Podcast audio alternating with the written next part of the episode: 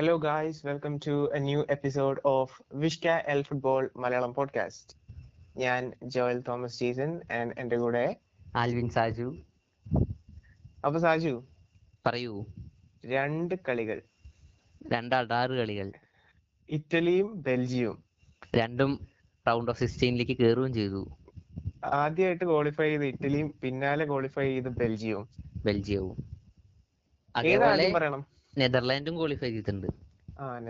പക്ഷെ നെതർലാൻഡിന്റെ കളി due to technical issues എനിക്ക് കാണാൻ പറ്റിയില്ല. ഇവിടെ പോസ്റ്റ് മറിഞ്ഞ് കരണ്ട് ഉണ്ടായിരുന്നില്ല.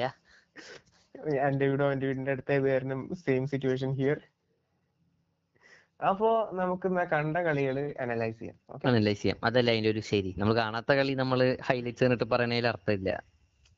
അത് എന്തോ ഒരു നീതികേട് പോലെ. പോലെ നമ്മൾ കണ്ട കളിയെ കുറിച്ച് നമ്മൾ നമുക്കറിയാം. മനസ്സിലായ കാര്യങ്ങൾ മനസ്സിലായി നമ്മൾ കാണുമ്പോൾ നമുക്ക് തോന്നിയ കാര്യങ്ങൾ. അതാണ് നമ്മൾ പറയുന്നത്. അപ്പൊ നമുക്ക് ആദ്യം തന്നെ ആദ്യമായിട്ട് ക്വാളിഫൈ ചെയ്ത ഇറ്റലിനെ കുറിച്ച് പറയാം. ഇറ്റലിനെ കുറിച്ച് പറയുകയാണെങ്കിണ്ടല്ലോ എനിക്ക് എന്താണെന്ന് അറിയില്ല ഈ യൂറോ തുടങ്ങിയിട്ട് ഇറ്റലിയുടെ ആദ്യത്തെ കളി കണ്ടപ്പോൾ തൊട്ട് ഇറ്റലിയുടെ ഒരു പ്രത്യേക ഇഷ്ടം.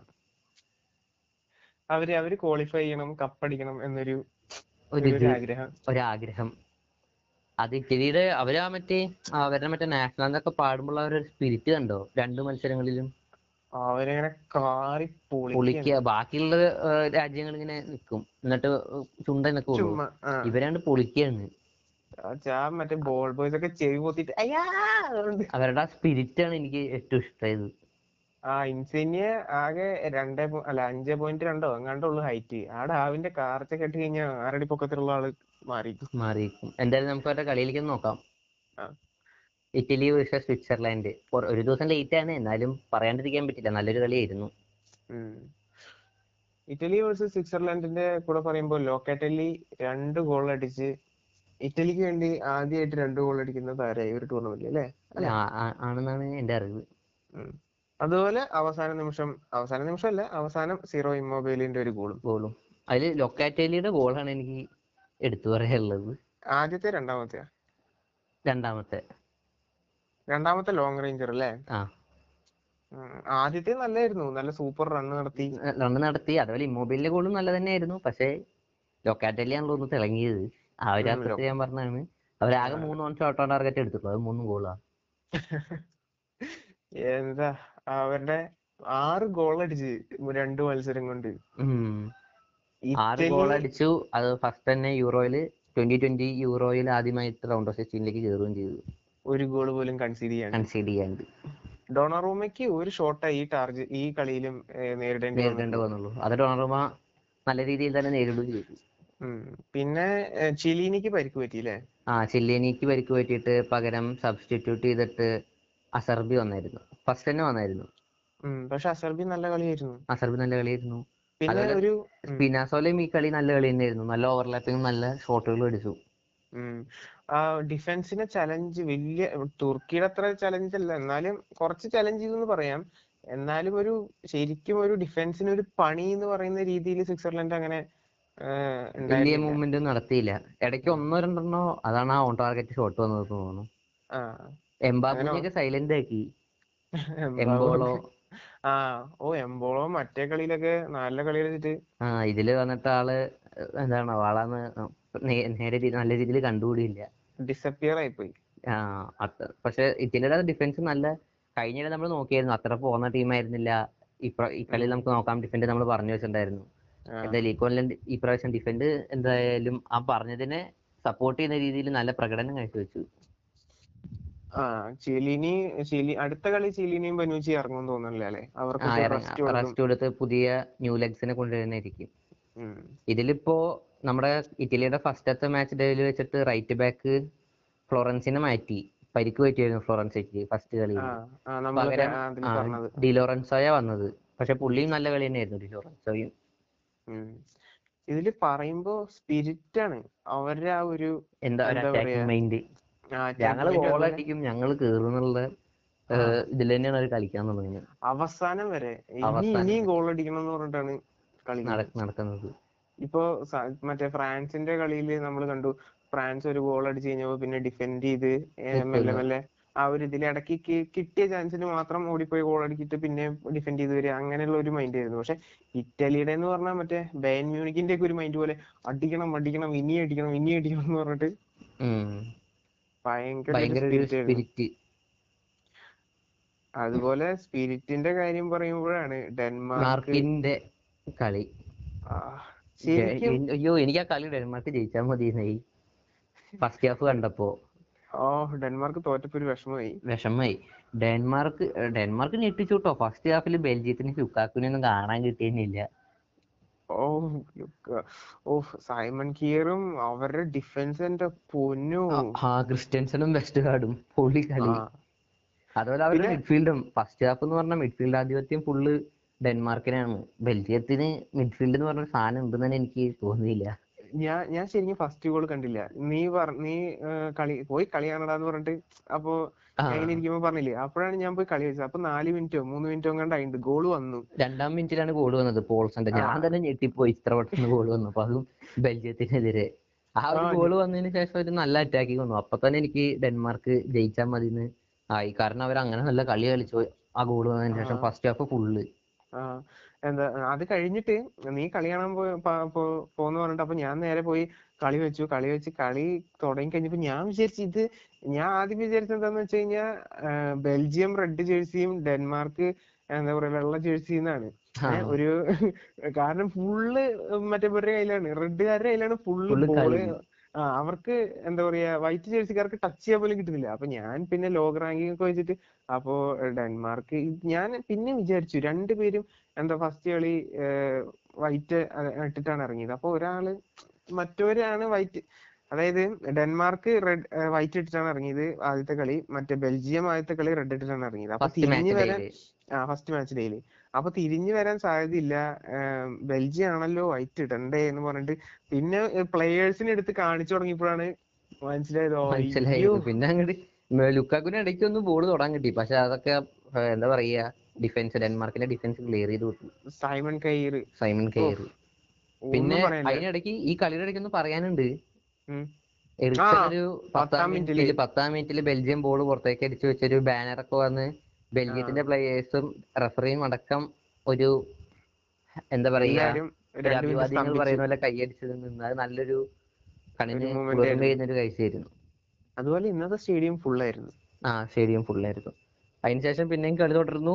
പിന്നെ സെക്കൻഡ് ഹാഫിലാണ് അതിനിടയ്ക്ക് മറ്റേ നമ്മുടെ ഡെൻമാർക്കിന് നല്ല ഷോട്ടൊക്കെ വന്നു കേട്ടോ എന്തോരം ഷോട്ടാ എനിക്ക് മനസ്സിലാവാത്ത ഒരാളല്ല.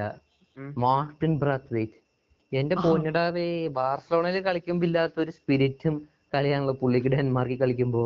എന്തൊരു സാധന ടിബോ കോർട്ടോ അല്ല വേറൊരു ഗോളി ആയിരുന്നു എങ്കിൽ പല സാധനങ്ങളും കയറി കയറി തന്നെ. ബ്രാത്വേറ്റിന്റെ ടച്ചസും കണക്ക് കറക്റ്റ് ഞാൻ മറന്നു അതിന്റെ കണക്ക്. പക്ഷെ നല്ല ടച്ചസും നല്ല പാസും നല്ല രീതിയിൽ എന്താ സ്ട്രൈക്ക് ചെയ്യാൻ നോക്കിയിട്ടുണ്ട് പുള്ളി. ബാർസലോണ കഴിഞ്ഞ ഒരു നമ്പർ നയൻ സ്ട്രൈക്കറിലാണ് നടന്നത് അയ്യോ അവിടെ എന്താ പറയാ ഈ പ്രാവശ്യം എന്തായാലും സെല്ലിന്ന് തോന്നുന്നു പാവത്തിന്. പക്ഷെ എന്താ പറയാ ആ ഓരോരോ ഹെഡറുകളൊക്കെ വന്നതില്ലേ? ആ. മറ്റേ ടീബോ കോർട്ടോയുടെ ഒരു ഫിംഗർ ടിപ്പ് സേവ് ഉണ്ടായിരുന്നില്ലേ? അത് ഞാൻ വിചാരിച്ചു കേറി കേറിയില്ല എന്ന് വിചാരിച്ചിട്ടാ പോയത്. ഞാൻ ഡെൻമാർക്കിന്റെ അടുത്ത ഗോൾ വഴിമുട്ടിലെത്തിയപ്പോ ഞാൻ വിചാരിച്ചു ആ രണ്ടേ പൂജ്യമായി ഡെൻമാർക്ക് ജയിക്കും ഞാൻ വിചാരിച്ചു പക്ഷെ അത് സേവ് ചെയ്ത് കളഞ്ഞു പിന്നെ എന്താ പറയാ അവരുടെ പതിനാലാം നമ്പർ ജേഴ്സി എന്താ ആളുടെ പേര്? ഓ ജെൻസൺ. ജെൻസൺ എന്ന് പറഞ്ഞിട്ടൊരു കളിക്കാരൻ ഉണ്ടായിരുന്നു ഡെൻമാർക്കിന്റെ? ആ ഡെൻമാർക്കിന്റെ. ഡെൻമാർക്കിന്റെ 40. പതിനാല് നമ്പർ ആ ഡാംസ് ഗാർഡ് ഡാംസ് ഗാർഡ് ആണോ ആ മിക്കൽ ഡാംസ് അങ്ങനെ എന്തോ ഷോർട്ട് ഫോം ആണ് ജേഴ്സിയിൽ എഴുതിയേക്കണേ. ഡാംസ് ഗാർഡ് എന്നാണ് ഫുൾ നെയിം ഡാംസ് ഗാർഡ് ആണോ അപ്പൊ ഒരു ജെൻസൺ എന്ന് പറഞ്ഞിട്ടൊരു പ്ലെയർ ഉണ്ടായിരുന്നില്ലേ? മുടിയൊക്കെ ഇങ്ങനെ ആയിട്ട് ആ ലോങ് ഷോട്ട് ഒക്കെ അടിച്ചത്. അതാരാ?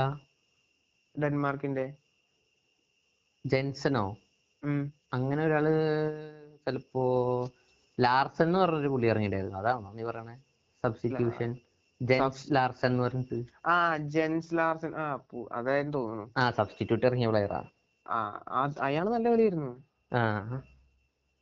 അതേപോലെ പിന്നെ ബെൽജിയത്തിന് ഫസ്റ്റ് ഹാഫ് ഫുള്ള് പോയി.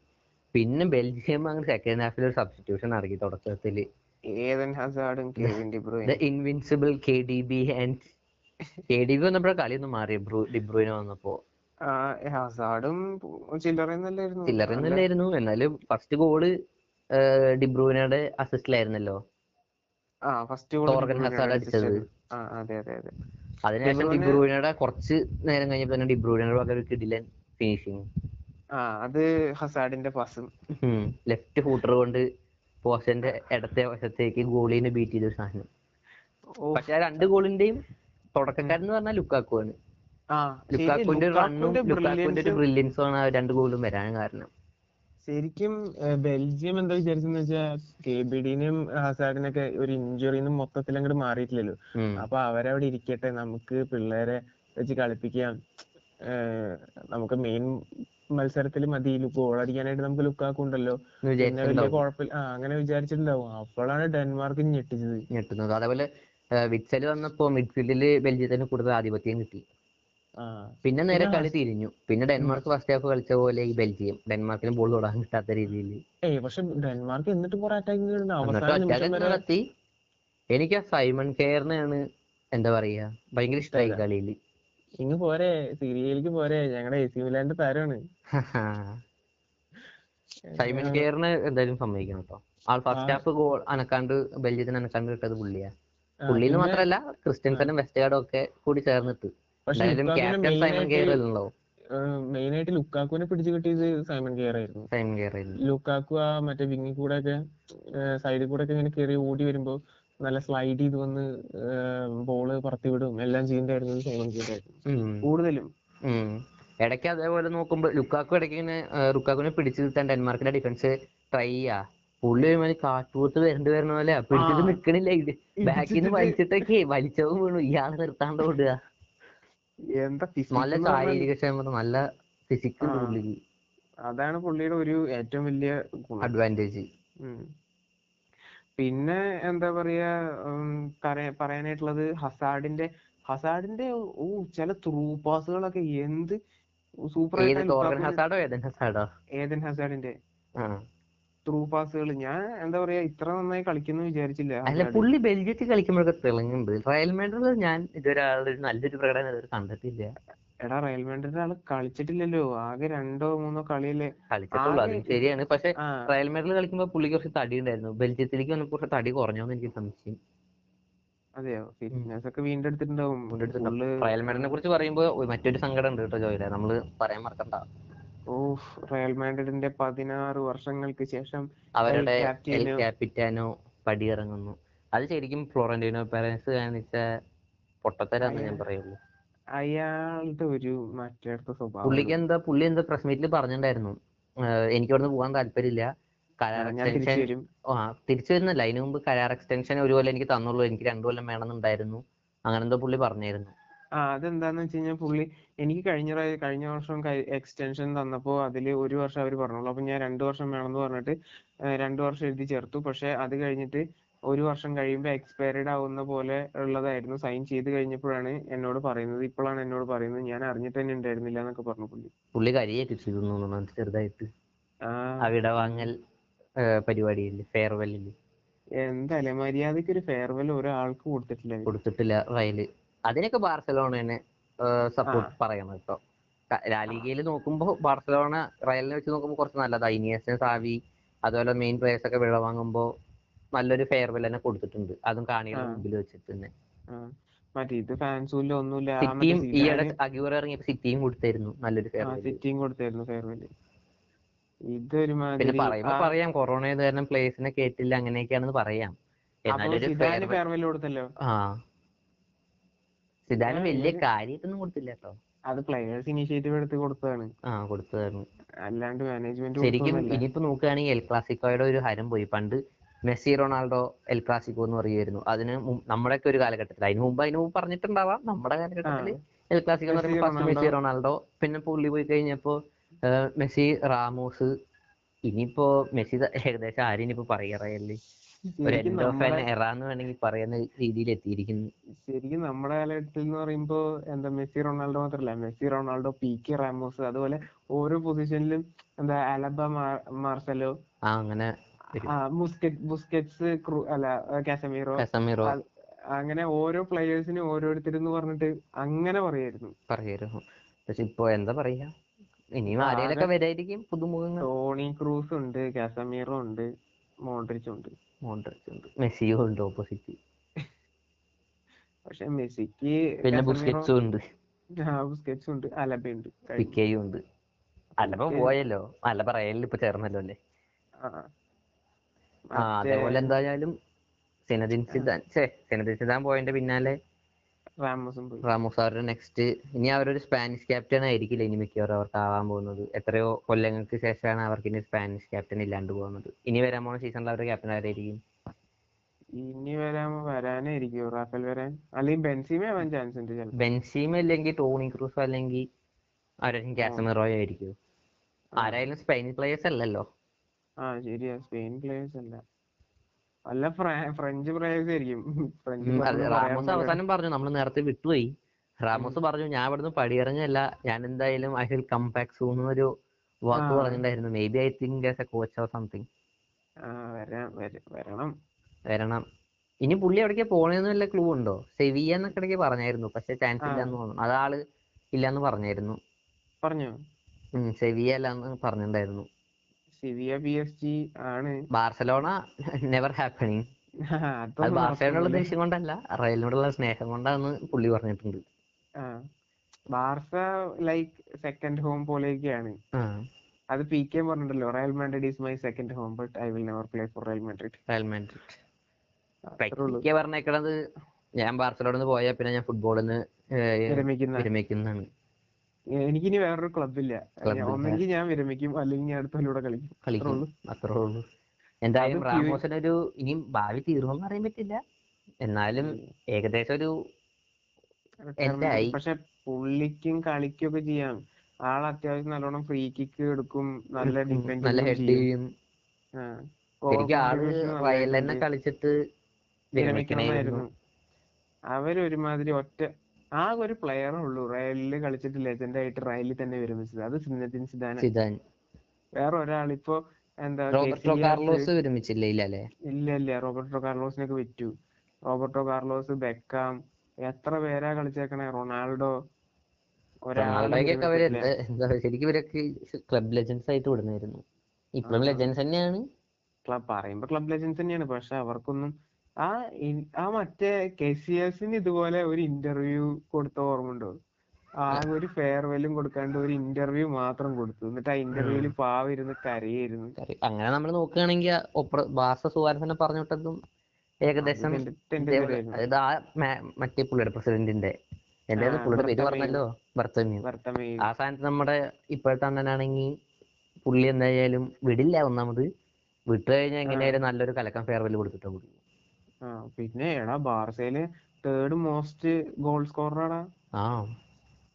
ഏറ്റവും കൂടുതൽ ഗോൾ അടിച്ചതിൽ മൂന്നാം സ്ഥാനമാണ് ആദ്യം മെസ്സി പിന്നെ ഏതോ പഴയ കളിക്കാരൻ പിന്നെ സുവാരസ് ആണ്.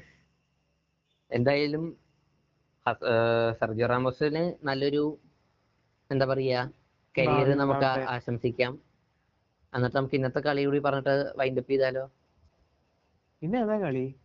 ഇന്നത്തെ കളിനെ കുറിച്ച് പറയുകയാണെങ്കിൽ ഇന്ന് ഇംഗ്ലണ്ട് സ്കോട്ട്ലാൻഡ് ഉണ്ട് രാത്രി പന്ത്രണ്ടരയ്ക്ക്.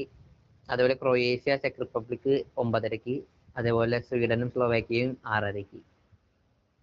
സ്വീഡൻ സ്ലോവാക്യ ഒരുമാതിരി ഒരേപോലെയുള്ള ടീമുകളുടെ മത്സരല്ലേ? അതുകൊണ്ട് തന്നെ തീ പാറാൻ ചാൻസ് ഉണ്ട് ആ അതിൽ മിക്കവാറും ഈ ശരിക്കും പറഞ്ഞല്ലോ big clubs against small clubs കളിയല്ല കാണേണ്ടത് ഒന്നല്ലെങ്കിൽ big clubs against big clubs അല്ലെങ്കിൽ small clubs against small clubs അല്ലെങ്കിൽ പിന്നെ ചില ഇന്നലത്തെ ഭാഗ്യമുള്ള പോലത്തെ ഡെൻമാർക്ക് ബെൽജിയം അങ്ങനത്തെ ഒരു കളിയിൽ വരണം എന്തായാലും ആ കളികളെ കുറിച്ചുള്ള വിശദമായി റിവ്യൂ ആയിട്ട് വരുന്നവരെ stay tuned with whistle football it's me Alvin Saju signing out with Joel Thomas Jason